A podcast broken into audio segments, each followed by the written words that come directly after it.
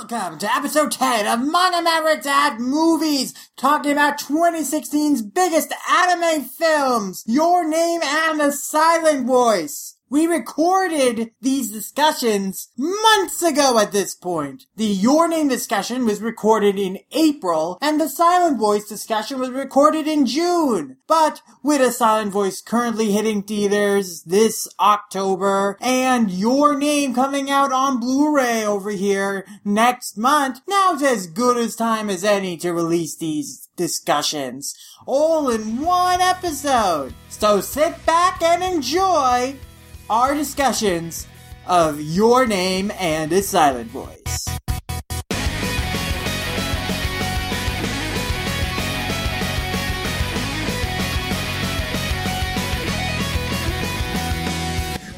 Welcome to Movie Mavericks, the show where we talk smack about movies. We're still going with the catchphrase. I can't remember, just like I can't remember your name. Who are you, my special guest for this episode? Uh, it's me, Velor, GTZ. Oh, you're not special at all then. I remember you. You're the old asshat that's been on the last six episodes. Ah, how disappointing. Well, it's okay, folks. You still got me, your host, Lum Ramayashi here, and together with we Lord, we are going to be talking about your name. Not literally you, the listener, the audience's name, but the movie Your Name, directed by Makoto Shinkai, that was out in theaters from April 7th to April 14th in America came out last year in Japan to resounding success, became the highest grossing, like, domestic movie in Japan, I believe, at least among anime films. Yeah, it, it outsold Spirited Away. Yeah, and insane international gross, especially in the China market. Really incredibly successful film. But it As- didn't get nominated for an Oscar. That was a shame, but I don't think Funi really knew how to handle that campaign. But it is telling that this movie was incredibly successful because its debut gross was 600,000, which had the highest per theater average of any movie out in the States. And it also grossed over the weekend 1.6 million, which is a pretty hefty and respectable number. I think that the hype for, it's pretty incredible for a movie that doesn't necessarily have a well-known name behind it. Makoto Shinkai is certainly no Miyazaki in terms of public consciousness, recognizability, and your name is not related to a big franchise like, per se, Dragon Ball Z.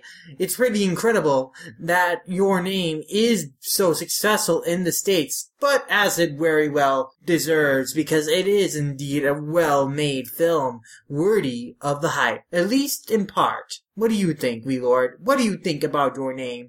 Or actually, first we should probably talk about our theater experiences. We Yeah. have the same theater experience because we saw it together. Yeah, so I mean, the theater was, I guess, decently packed. There was quite a few people in there. They all seemed to be like really into the film. They seemed they were laughing at all like the funny moments of the film and all that stuff. Whenever uh Taki would uh touch Mitsuha. Mitsuha's Yeah. breasts and stuff. But yeah. I mean, overall, the audience itself seemed to enjoy the film a lot, and it was pretty fun. I admit, I kept getting distracted because this asshole ch- chose seats right in front of a family with a little kid, and I kept getting distracted by the little kid fidgeting in his chair during the movie and making comments out loud, and I was trying to figure out whether the little kid was fidgeting because he was enjoying the movie or because he was getting bored by the movie. You were really overthinking this. I'm I'm interested in how children perceive media and how children interact and enjoy media, Lord. You know, that's interesting to me. And especially when it comes to a film that's so unique like your name, that's so different from normal animated fare that a normal child would be exposed to in the West. It's a very Japanese movie. Oh yeah, it is. Like, it doesn't hide its Japaneseness. We are not in those days of censorship or hiding the things. Like, there's a, it's very much rooted in Japanese culture. It's centered thematically around a very tragic, very traumatic Japanese disaster. That's what the movie's about. It's interesting to me how regular audiences would perceive the film. And the answer to that, based on some reviews I've been seeing, is uh they don't understand it. They think it's It's weird. More accurately, they think it's convoluted. They think it's confusing. They don't Except understand it the really plot. wasn't. It's a pretty straightforward film. I think that's a takeaway about Your Name. It's actually a very straightforward film in terms of the plot and also uh, the emotional beats, I would say. Like, Your Name doesn't do anything that's necessarily outstanding in terms of its plot. It's the basic beats of where the story moves. Like, it is a very traditional body swap story. It goes through some of the body swap tropes, but it does it in a very smart way because it knows you've seen other body swap movies. So it knows that you don't need the long scene sequence of like, oh, I'm in this person's body. Oh, oh. It moves you quickly along. It makes yeah. it makes uh, the mystery more engaging by not showing you things that you can just easily guess by seeing how people interact and how people uh, how people you know comment on things and make implications about what happened when they were in each other's bodies and the ramifications that that caused in their perception daily lives. You know it's very smart about that. The movie opens up like when Mitsuha being confused about the next day about things that Taki did in her body the day before like, and we don't have to see what Taki did. We can pick up on what shenanigans happened just by the way her friends react and, the, and comment and all the little details we see. Like, when she opens up her notebook and sees that someone wrote, who are you in her notebook?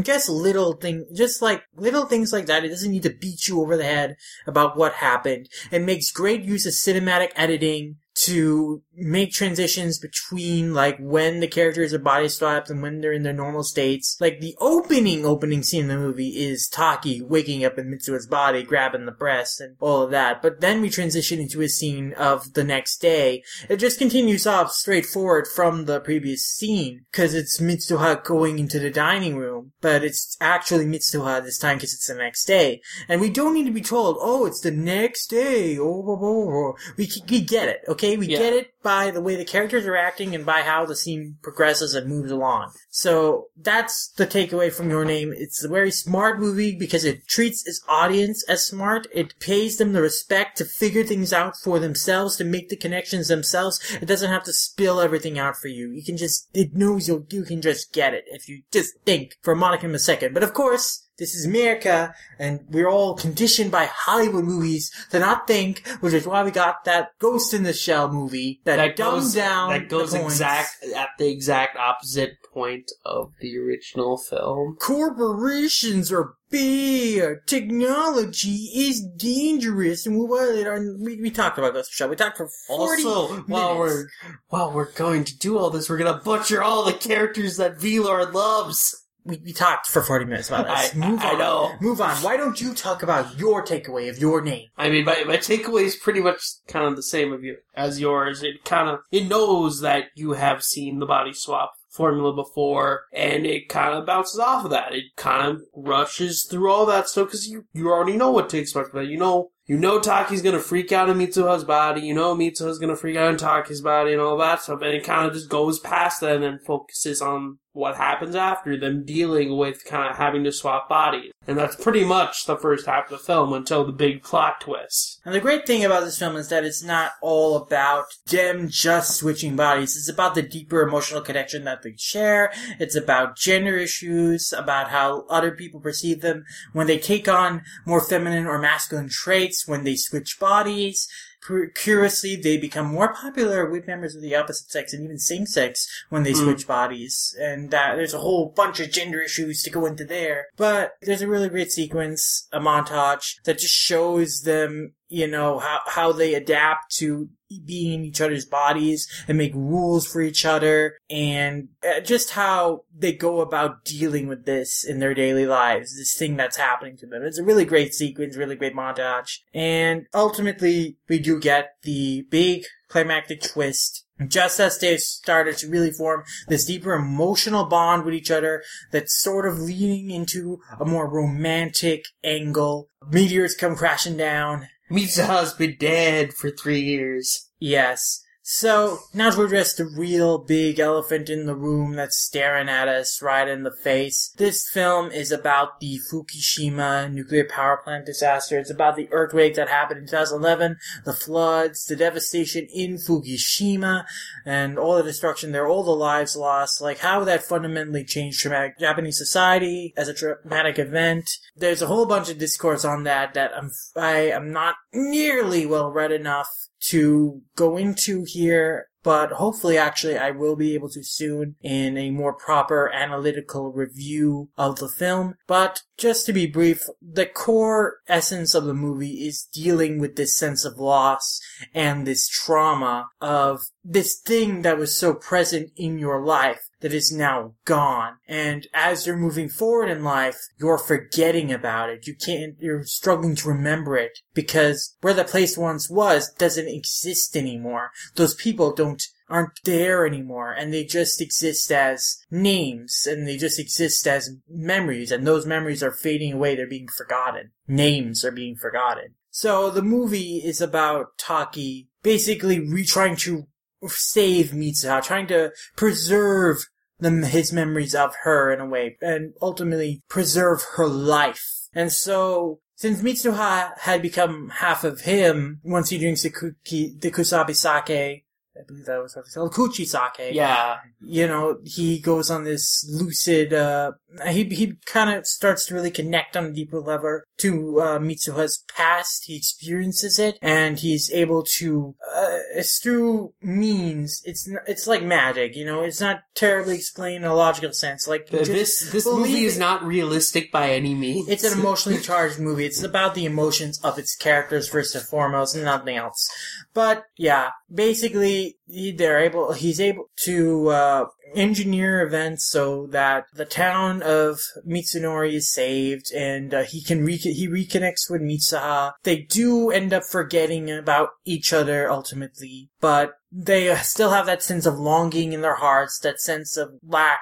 And so they always are searching for each other for years to come until they ultimately find each other again. It's a very powerful message, not only for the romantic angle, but also thematically because of how it relates to the Fukushima disaster and that sense of loss and that sense of lack that was left in people who are still constantly searching for something that filled that void in their hearts. And they're searching for a person or a place they're searching for what they have, what they once had and what they had lost and a way to rekindle that sense of fulfillment and that sense of completeness, that whole they once were. Do you have anything to add to that? Um, not really. You kind of covered all the bases there. Then perhaps we should dig into the artistic merits of Shinkai's film because this is a visually gorgeous movie. Shinkai's films have always been known for his amazing visuals, particularly his stunning background work, and here he's merged it with a great emotionally charged story, and it's a it's a, it's a very much more measured film, I would say. Whereas Shinkai's previous films might have focused more on the scenery more so than the story. Here, it, they perfectly complement each other. The scenery, the way that the film depicts and gets gives you a sense about uh, Itomori and Tokyo is very important in breathing life into making them feel like real places, as they are real places, but uh, making you like really connect with them, making f- them feel like you're you can understand like the way people live in these worlds. That this is a believable space. And so you get attached to these spa- these spaces, these the cities, this com- these communities, as much as you are the central characters. And that's very important in a movie that is about the loss of not just people, but a place that was once home and that was hmm. once important. Yeah, I mean, this film does a really good job of immersing you in the environments through visual storytelling. And you kind of feel like you're in Tokyo or in Itomori. Like, you can very much feel that these places are alive. Indeed. I can definitely see this film as Shinkai truly coming to his own. And now I guess the question is of addressing its status as a phenomenon. Why do you think it appeals to so many people? I mean, I, I think a lot of the reason is for one, yeah, the Fuku, the Fukushima disaster, because that, that only happened about six years, yeah, six years ago at this point. So it's still very much fresh in the memory of the Japanese population and how pretty much these natural disasters and all, all these things can kind of destroy what we love and the, how the kind of lives that we live are kind of fleeting in a way. That the memories that we make can be fleeting and the fear of that. Some have postulated that part of Your appeal and part of why its uh, representation and abstraction of the Fukushima dis- disaster is so valuable is that it's more palpable to connect with and to connect and to remember this disaster through the distraction of animation and these uh, visual metaphors rather than going back and witnessing relics of the disaster or reliving the memories of the disaster itself through the form of documentary or picture or photos. That's partially the appeal of Your Name is the fact that it can tap into like the public trauma of the Japanese people and through this abstracted uh, this metaphorical lens convey that in a new meaning that is not blatantly about that but still subtextually about that otherwise, I think that part of the great appeal of the film is just that it's this visually stunning film and probably sets a new bar in terms of how anime films should look, I think. I mean, I have rarely, I don't think there is another anime film I can say that is as beautiful looking as this. At Yeah, least th- not in th- recent this, memory. This film is visually stunning from beginning to end. Yes. And of course the core love story between Mitsuha and Taki is of course very strong. They're very well defined personalities with very believable wants in their lives. And the way that they kind of complement each other and they complete each other it feels like very cathartic and it feels like this very powerful emotional connection that I think can relate to a lot of couples. And I think there's no surprise, there's no shock in that this movie it was an extremely popular date movie in Japan. And perhaps it will become an extremely popular date movie among anime fans in the United States as well. I can certainly see uh, some nerdy otaku folk uh, watching this movie on a first date or something at home. Ultimately, do you have anything more to say about your name? I think we should note that both of us actually saw this film before the Funimation screening. We both saw this film about several months ago, back in December, on a plane flight. So we've had time to kind of reflect on the movie overall. And do you feel back when we watched in December and when we watched it now, do you think it holds up just as well? I think it does. I was still enjoying the film as much as the first time, even knowing the beats of the film and when things would happen and how they would happen. I still was completely emotionally invested in the story and I still felt a surge of emotion during the most em- emotional climaxes of the film, like when they're on the mountain and they're searching for each other, and like they cut out just before Mitsuha's able to write her name on Taki's hand, and then later when Mitsuha is looking at her palm for Taki's name to remember it, you see that he just wrote "I love you" on it, and she's like.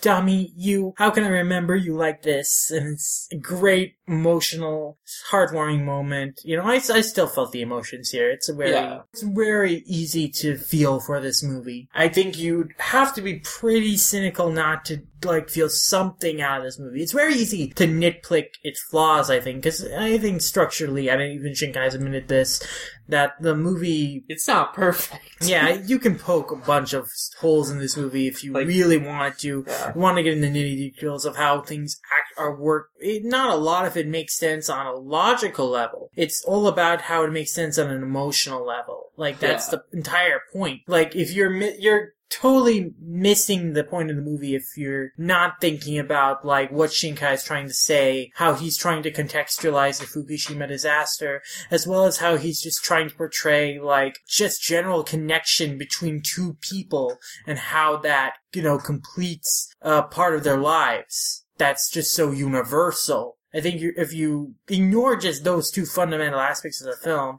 and just focus on the bare bones structure of the plot, you're going to completely miss what is so appealing about this movie and why it has had such a profound cultural impact. Yeah, for sure. Speaking on the dub, I will say I think it was pretty solid overall. Michael Sinterniklaas was great as Taki, and Stephanie Sheh was excellent as Mitsuha. And I thought all the supporting cast was really done well too. No, remember who did who on the top of her head, but I thought that whoever did Mitsuha's sister Yotsuha was really good. I thought. Uh, I thought Yeah. I thought that was a great performance. I, so that was really good. Uh, enjoyed a lot of it. I enjoyed the dub. It was pretty solid. What I expect for for a Yeah. movie of this stature. Pretty much a solid Funimation though. It would have been interesting to see who would have been cast if they had decided to go for some big name actors. Yeah. Kind of like how Disney did for Ghibli movies. I'd imagine like it, the results would be better than for most of those since Ghibli movies tend to require a lot more stilted, nuanced acting, like very subtle that uh, I don't think a lot of actors could pull off when you watch those uh, dubs back. But I think uh, there are a lot of people for for your name that could have done pretty good. But going with just great uh, talents in the voice acting industry, like Stephanie Sheh and Sinterniklaas, was pretty good. Yeah. I also appreciated that Radwimps re-recorded their songs in English for this movie. Oh yeah. I knew something felt different. yeah, they're. I mean, they Ugh. the intonation's all the same, yeah. so you probably wouldn't notice it too badly, other than the fact that yeah, they're singing in English now. They, lyrically, you can tell it's a lot more cornier now. yeah. but it's still you can still get the emotion behind the songs. Like I, I'm a, I think Radwimps is a pretty good band. I like their Shonen Jump song tribute song a lot too. Oh yeah, they did do that song. It's kind of slow, which is weird for a Shonen Jump song, but you can get Yeah, but it behind works. Yeah, I like it. So good, great Radwimps showing uh, in terms of their uh, English re-recordings. Any final thoughts on your name? Um, I mean, your name. It's an amazing film. I'd highly recommend checking it out, especially in a theater if you can, because you want the best visual quality and the best sound quality for this film. It very much, I feel, is a film that's heavily reliant on kind of the vi- whole visual and audio aspect of it. And yeah, I mean, I'm not sure, now that I've had months to reflect on my initial viewing, I'm not sure if it's the greatest film of all time, but it, it is still an amazing film. Yes, Your Name is a really solid, really interesting film that I hope to delve more into in my research and write a more proper, more well thought out and structured review instead of the rambling that I've just spat out on this podcast. but overall, I think that about does it for Your Name. And now I guess we'll transition into the next thing. People try to put us to down. Talking about my generation. Just because we get around. Talking about my generation. Things they do look awful. Talking about my generation. I hope I die before I get old. Talking about my generation.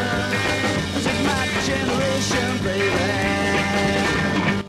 Welcome to Manga Mavericks at Movies, the show where we talk smack about movies. Yeah, I guess we're still going with that. Well, we're not talking smack about this movie because this movie was freaking fantastic. Amazing. It was a silent voice directed by Naoko Yamada, based on the manga by Yoshitoki Oma.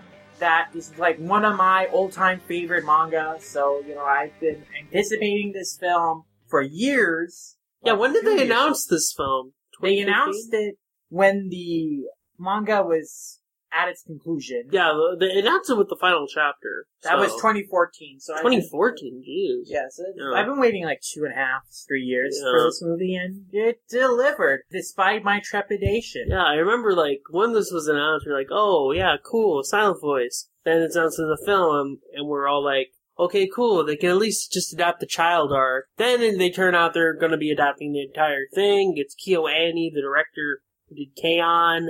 Then some of the initial reception was a bit mixed. Yeah, then it turned out to be like really acclaimed at film festivals. Yeah, it was very strange because the first reactions we heard about this movie when it came out in Japanese theaters were very negative. Like people saying it was a desecration of the manga. But like when we later heard buzz from like film festivals and stuff, like people were praising this as a masterpiece, one Yeah. of the best like anime movies ever. And on MAL, it has an over a nine point one two. Yeah, It's like ranked number seven, so this is like highly regarded in the community. Yeah, so like film festivals, like A Silent Voice and Your Name were essentially the big two heavy hitters. Yeah. Like at every film festival, those would be like the big like two deciding like films for like best film at the festivals, and usually Your Name would just edge it out a little bit, like, but it was always very close. There's still tons of A Silent Voice fans, and even the people who were voting Your Name would agree that A Silent Voice was amazing. yeah, Makoto Shinkai himself, like, praised the movie. Yeah, Like, he thinks it was better than his own film. Shin- Shinkai, to be fair, is very hard on himself, though. That's true. Yeah, I would say both are excellent films. yeah, I actually probably would give the edge to your name, but we'll get to the mm. reasons why later. But A Silent Voice is definitely worth the wait, definitely a worthy adaptation of the manga. It's beautifully directed, and I'd expect nothing less from Naoko Yamada. I'll go into like the misconception I had going into this, just being around communities I've been, because in the communities like we hang out with, K-On! and the likes of KyoAni's other shows are not very favorably uh, looked upon. yeah. I mean, like Fumo Panic Second Raid and Fumoffu, great, great series.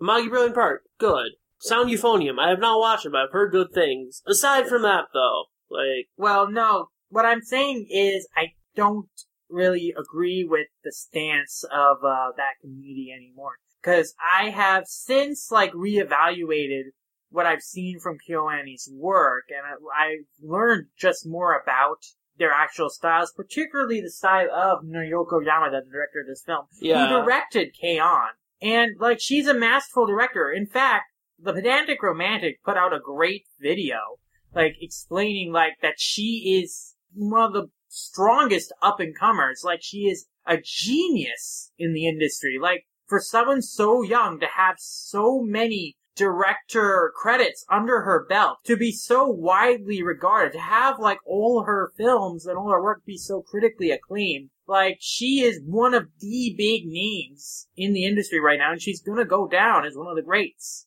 yeah, I And- mean, whatever you have to say about like what happens or the story of her works, if you want to criticize that, you can't deny that her directing is genius and incredible. yeah, I mean, like, say what you want about K-On!, but it's a well-produced show, for sure, and, like, even KyoAni in general.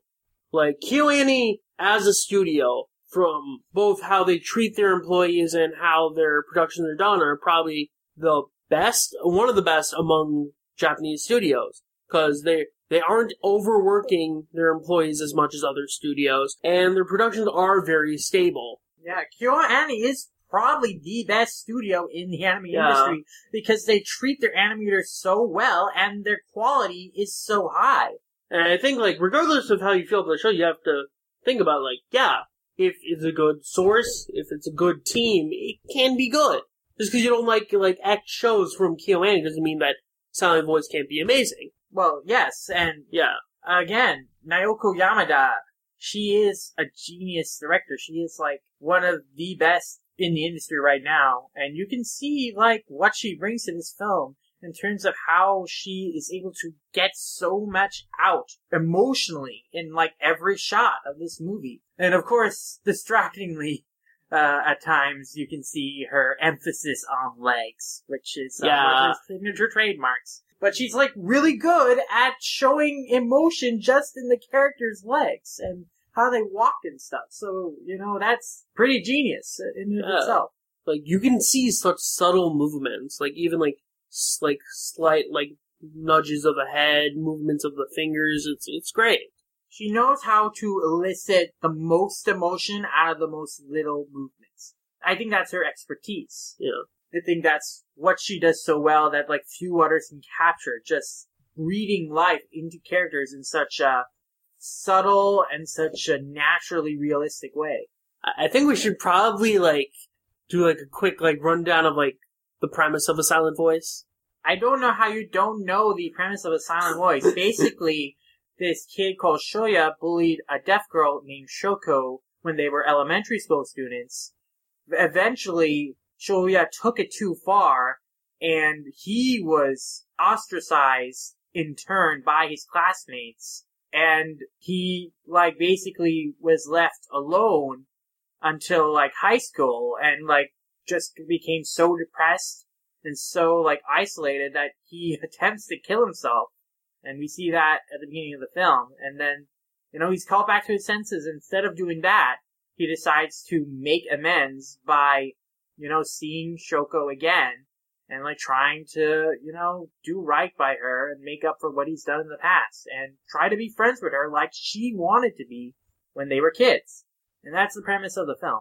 Yeah, so at least for me going into this, I had not read like a lot of the Silent Voice manga. I've probably I read like probably like two or three chapters. Yeah, I don't know how you haven't read a Silent Voice when you know it's like one of my favorite manga, and we have the entire manga.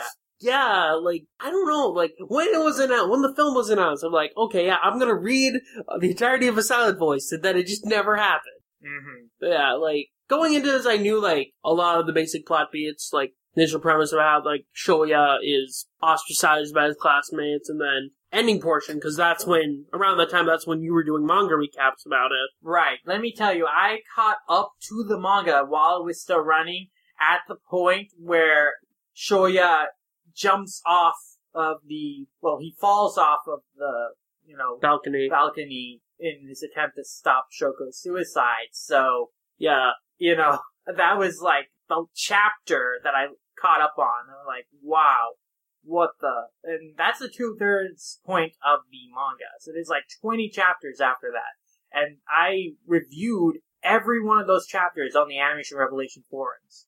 Yeah. You can go back in the currently running manga thread. And, you know, I wrote pretty lengthy summaries of every chapter.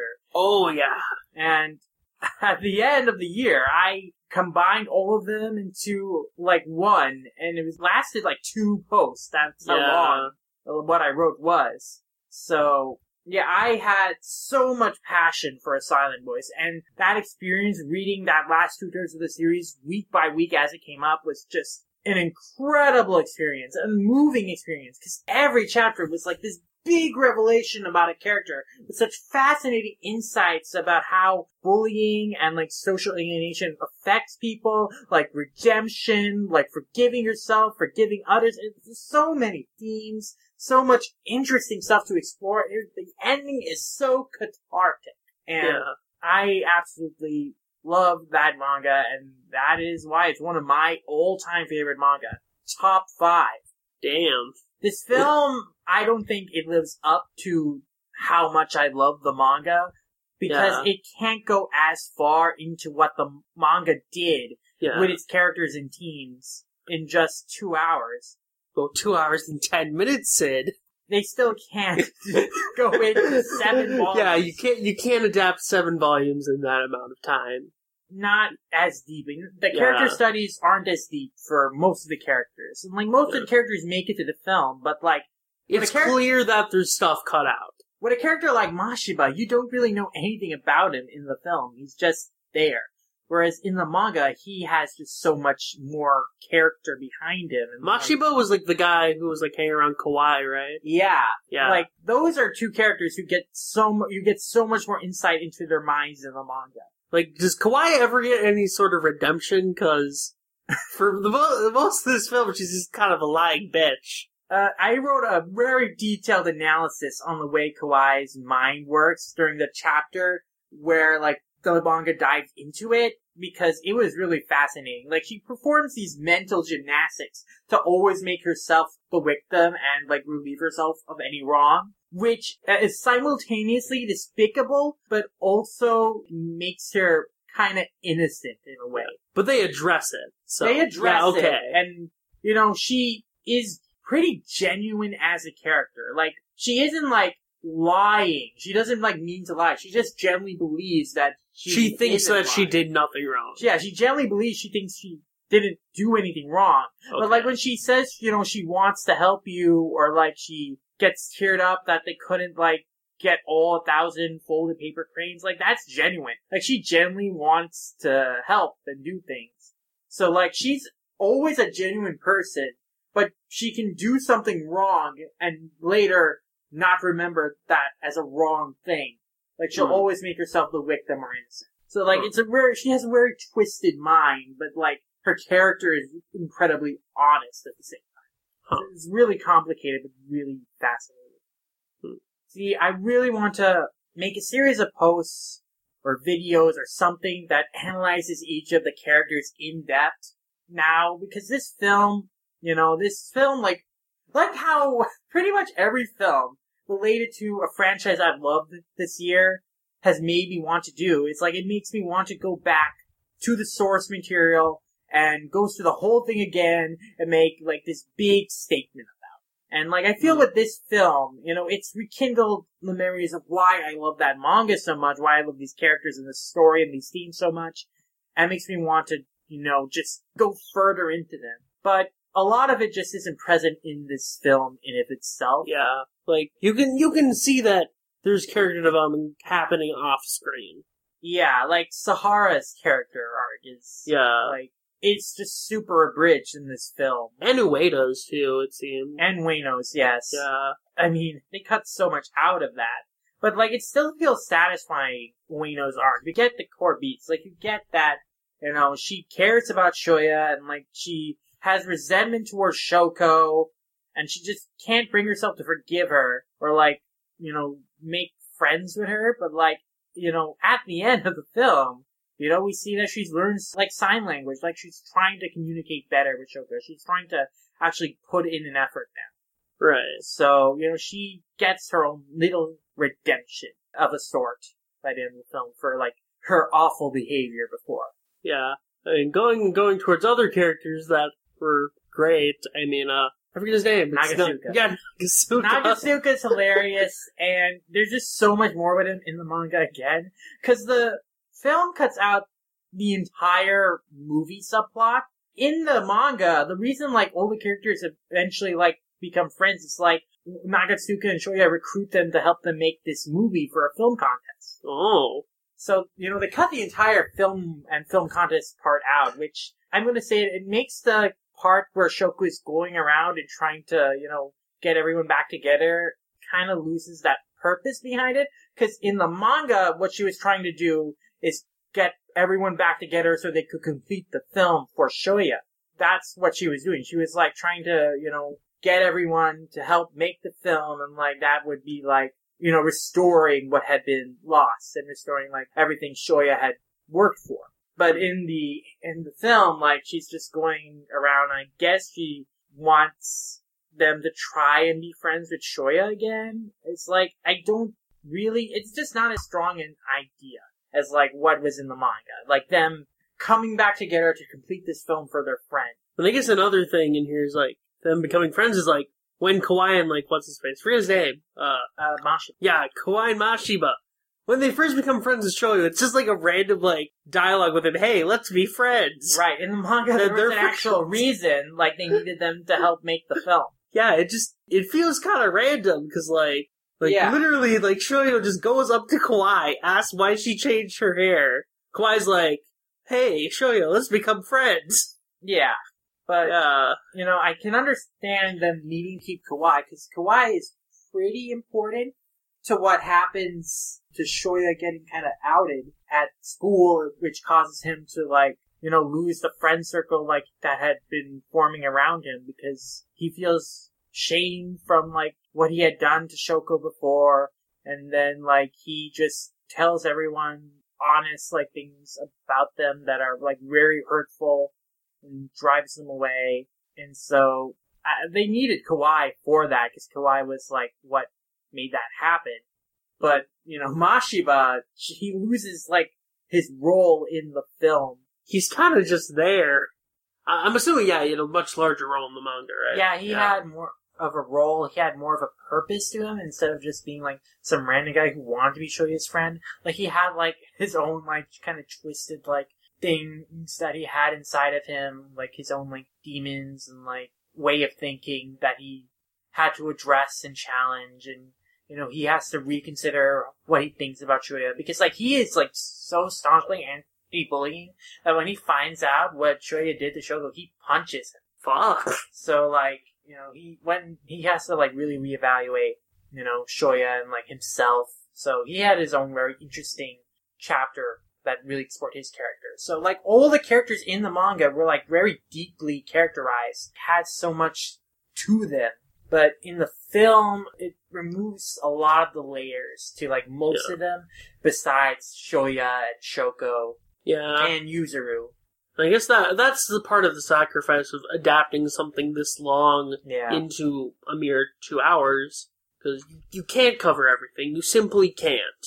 But at the very least, what this film does right is that cut covers the essence of the story. It does. It covers like Shoya going from a social outcast and someone who did something horrible in the past to redeeming himself, like doing right by the girl he bullied, and then also reconnecting with people again and gaining a friend circle again. Yeah, I mean, when you think about this, there's so many different ways this movie could have become a train wreck. They could have just tried to cover way too much in too in like too little of a time, and just been like some muddled, unfocused mess. But Yeah. they found a way to streamline it into a strong two-hour film that may not be as good as the manga, according to manga fans, but it still is enjoyable on its own. Well, yeah, it captures the thematic heart of the manga, Yeah. that story of redemption and what it means to be a friend. Like, the core scene of the movie is like when Shoya is asking Nakasuka, like,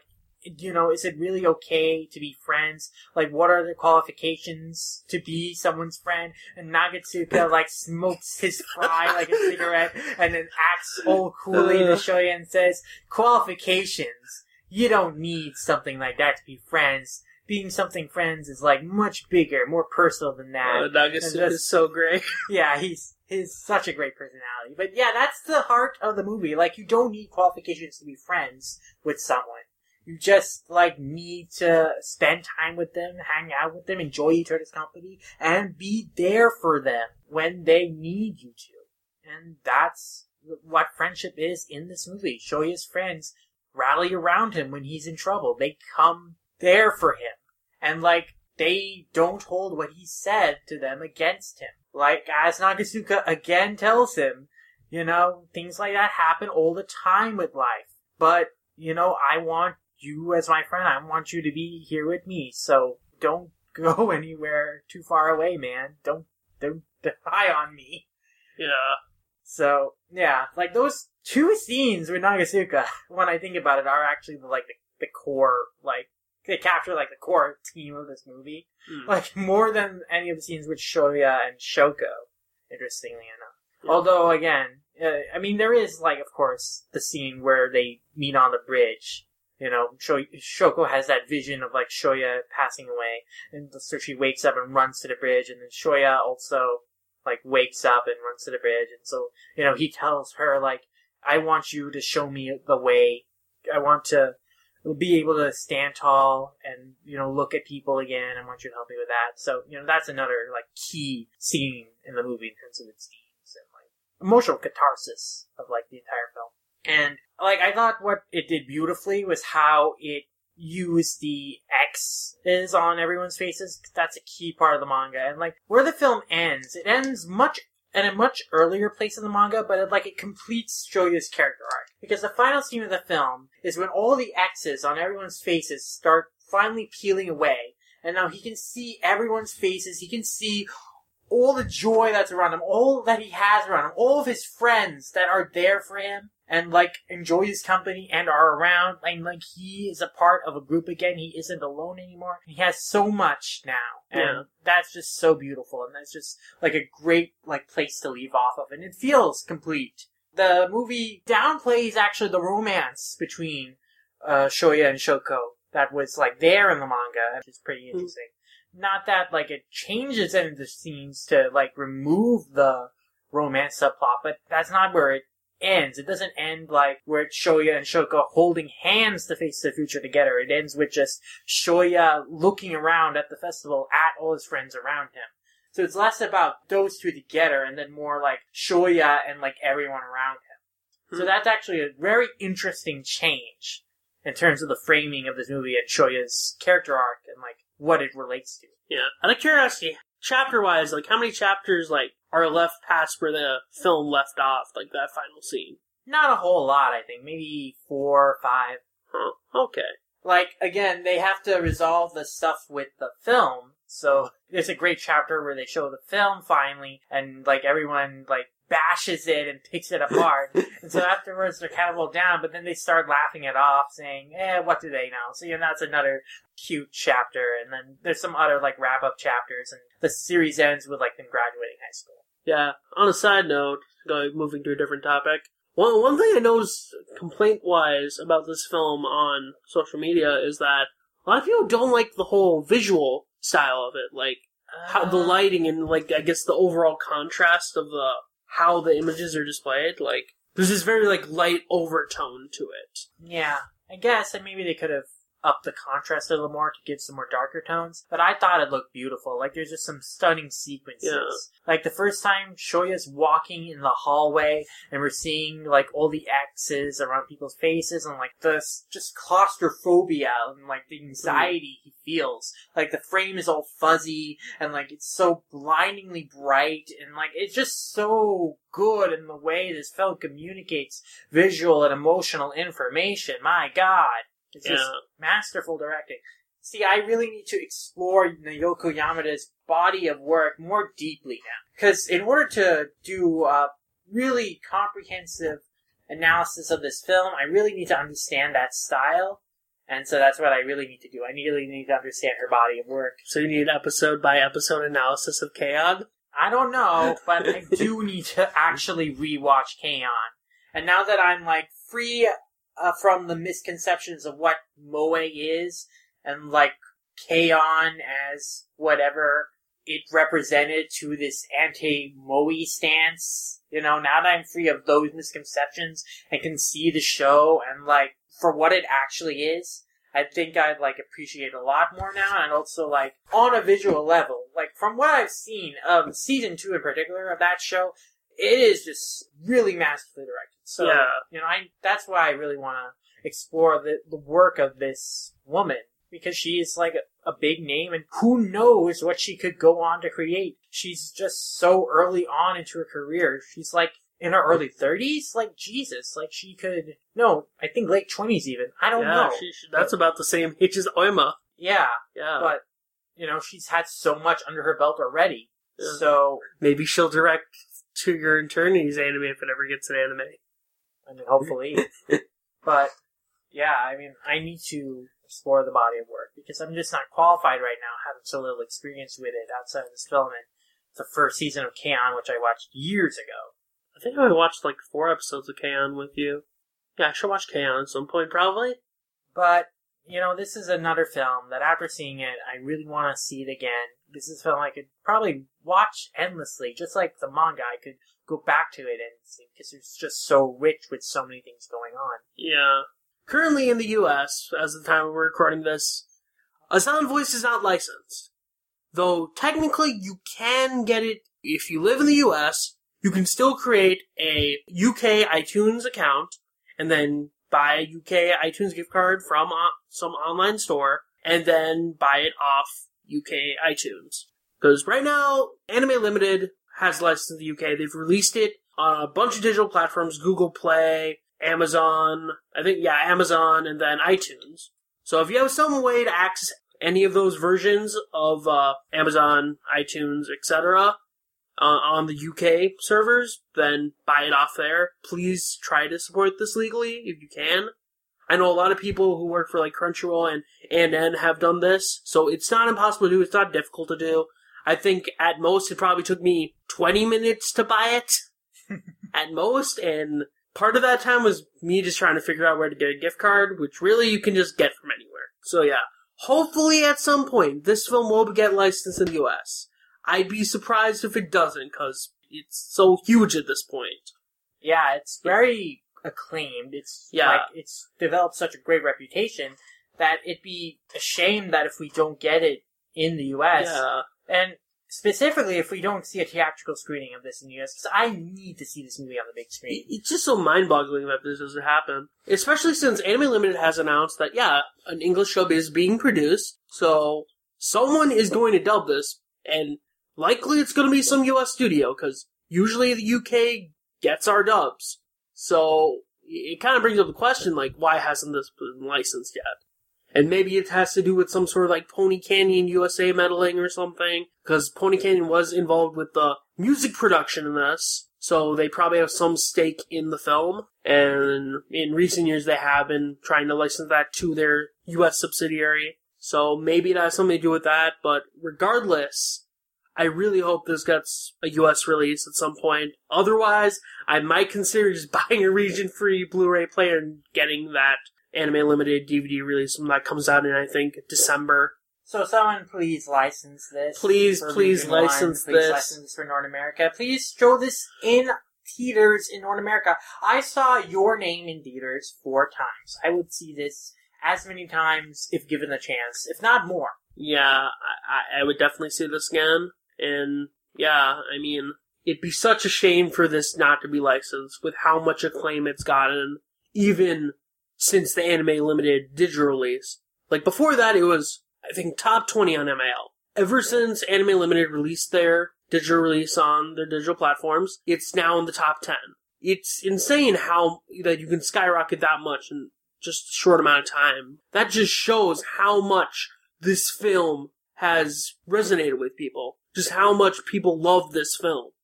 It is a Your Name level success. Yeah, the emotions are really raw and really widespreading. Like it has like it's insane appeal because of like just how relatable these characters feel. Like the story feels like everyone has either experienced bullying, seen bullying, or been the bully. And Yeah. like your name story of friendships, of persevering through hardships, and the bonds between people, and then redeeming yourself for you know hurting people in the past. I think it like connects with a lot of people because these are experiences we all go through and like still like challenges and things in the back of our mind that we struggle with every day. Like what does it mean to really be a friend? Am I really qualified to be this person's friend? Can I be this person's friend after what I've done, who I am? Like it's about looking at yourself, looking that you are worth it, that you are worth being around, that you are worth having friends, and that there are people out there who want to be friends with you and will be friends with you and will support you. Like there are people there for you in this world. Yeah, it's a fantastic message of There are people who will hear your voice. Yeah. Your voice is not silent. Yeah, definitely. So yeah, people check out this film. Support it legally because you can support it legally. I don't want to hear it's a too much of a hassle type of crap. If you have the money to buy the film, go buy the film, please. I mean, it's pretty cheap too, right? Only twenty dollars or something. You could think it cost me fifteen only. Yes. Yeah, so it's it's not expensive. It's pretty average price for an anime film. And honestly, making a UK iTunes account isn't that hard, yeah. especially for Maxi B because he lives in the UK. yeah. Maxi, you lucky bastard. You're pretty lucky, man. I am envious of you. You probably got to see it in theaters, or even if you didn't. go- Anime, yeah, Anime Limited did theatrical Yeah, releases, But even if he didn't go, like he had the chance to. He at Yeah. least had the chance. and man. you'll be able to buy the Blu-ray in December. Yeah. So dang, Maxie, you're so lucky. But Why uh, can't we all live in the UK? but I mean, hopefully the rest of us in the U.S. and yeah, elsewhere. if we might have to pay those Pony Canyon USA prices. Uh, God. I, I mean, if it has worthwhile bonus features, maybe. What, what are you willing to pay sixty dollars for a silent voice? Yeah, if it has worthwhile bonus features, like this is a movie that is worth that much to me because it's so good. Yeah, but what if it's just the Blu-ray? If it's just a Blu-ray, then no. But like Pony Canyon releases, like they usually have a little. Yeah, it's like uh, if you remember the Monica re- movie Three Rebellion Blu-ray release, it's probably gonna be like that. So it like has like a lot of extra pack-ins with it. Sure, but like I, what I really want are like director commentaries, like interviews, behind the scenes making ups. You know, include that all that on the disc. Oh, that, I'm sure, I'm sure it's gonna have some of that. That's what I love watching. I love watching that kind of stuff. I love learning more about what went into the movie. And there's just plenty of great information on this movie already on the web. You can find many interviews with Naoko Yamada Yeah, about the making of this film, the intentions behind it. Like, there's some great stuff out there. And I would highly recommend doing the research, looking at all that. So I certainly have collected a lot and will be parsing through this and like, hopefully one day I can make something out of it, but I have that obligation to your name first.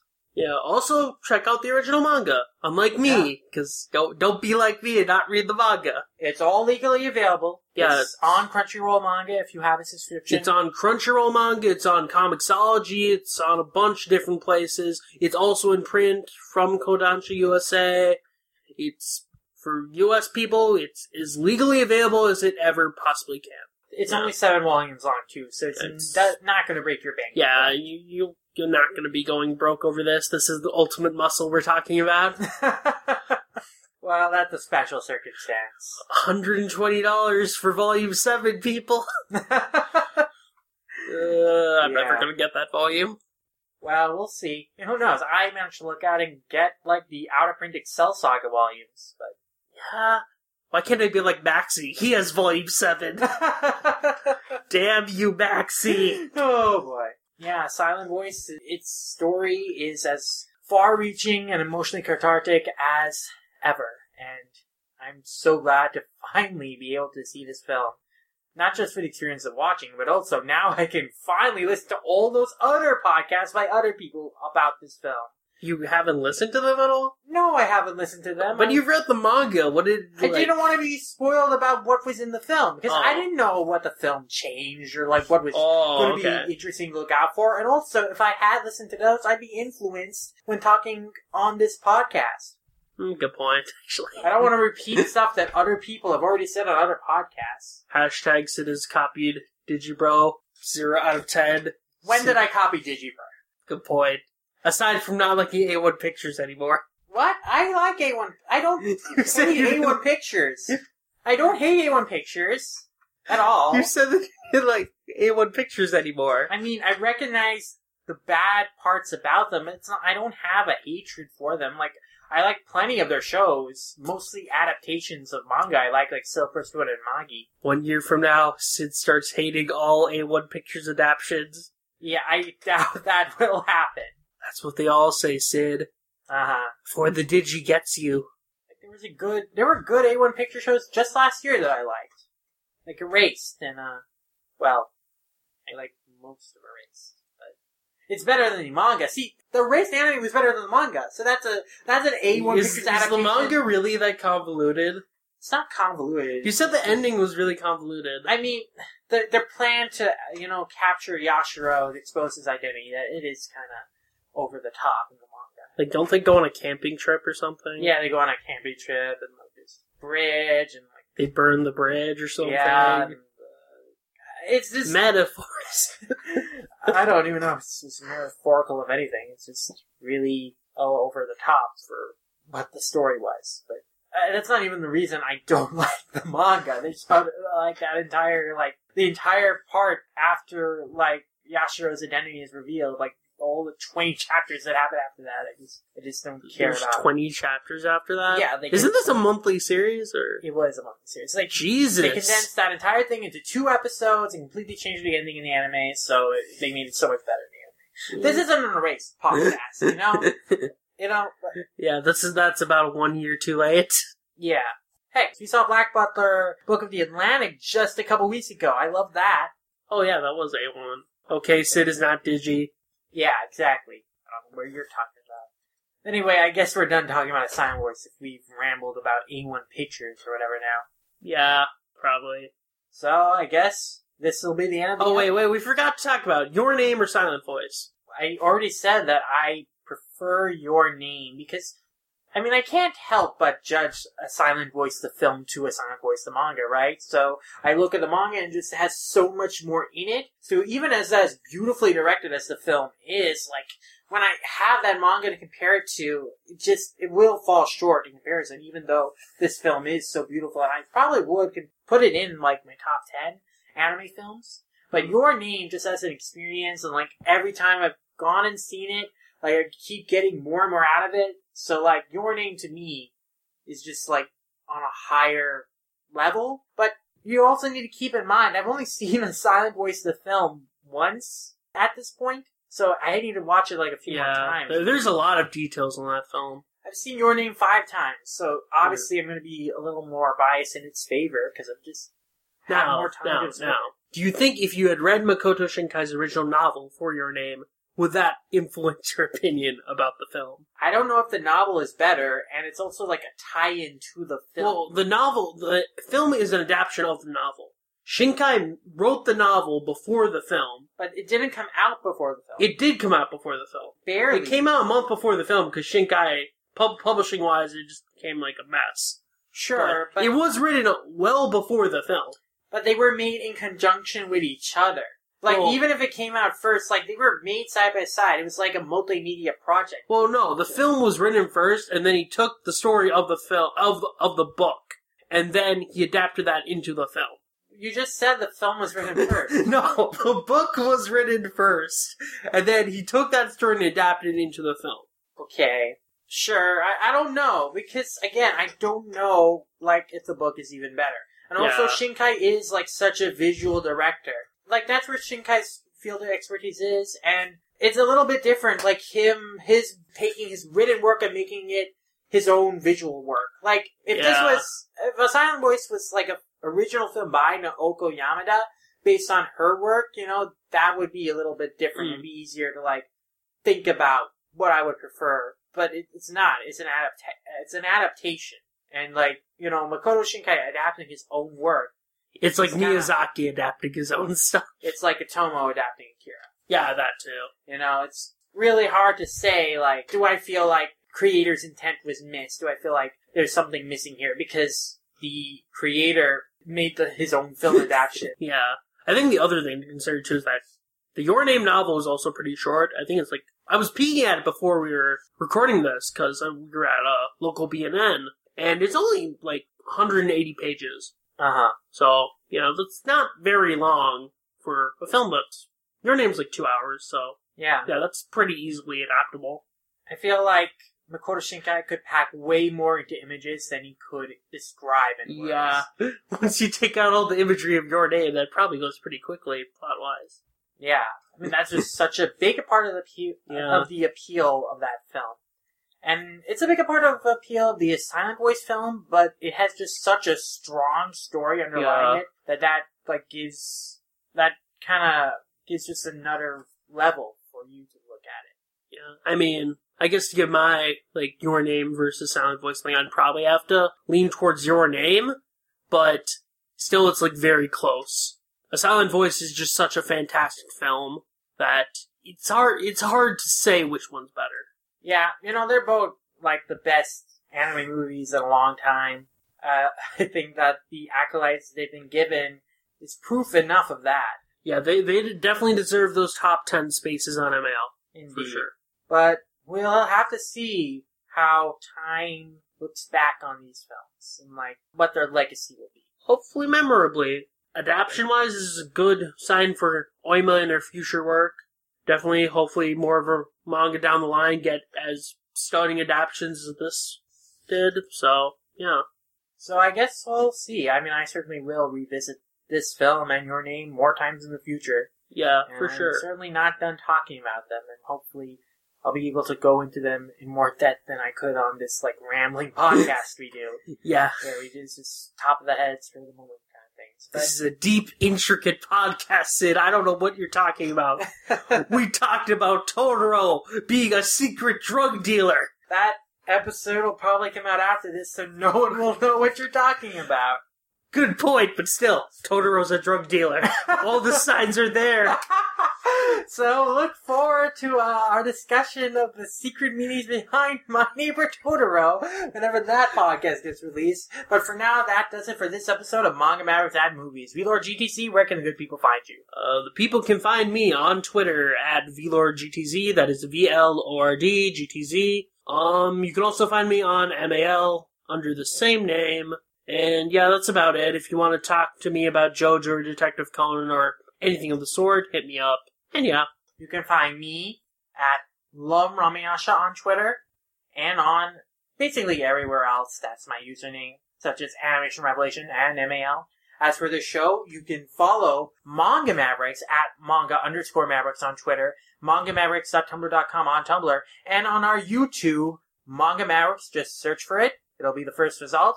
Remember, guys, we need those 100 subscribers to get that custom URL, so please subscribe and like our content on there, as well as rate and review us on iTunes, because both of those things will help our channel grow. As for the show, you can also find it on oldcomment.com. That's where these podcasts first appear. And you can also, if you want to suggest movies or give us comments and criticisms, you can send those in to mangamavericks at gmail.com. We love hearing feedback from you guys and we love answering your questions. And we haven't gotten any of those for Manga Mavericks at movies yet, so we certainly could use them. But please ask us questions. yeah. Please. We want to do a Manga Mavericks at movies Q&A special. Oh God. oh no. Oh no. But that does it for this episode of Manga Mavericks at movies. And I guess we'll see you in the next one. Sayonara. Later.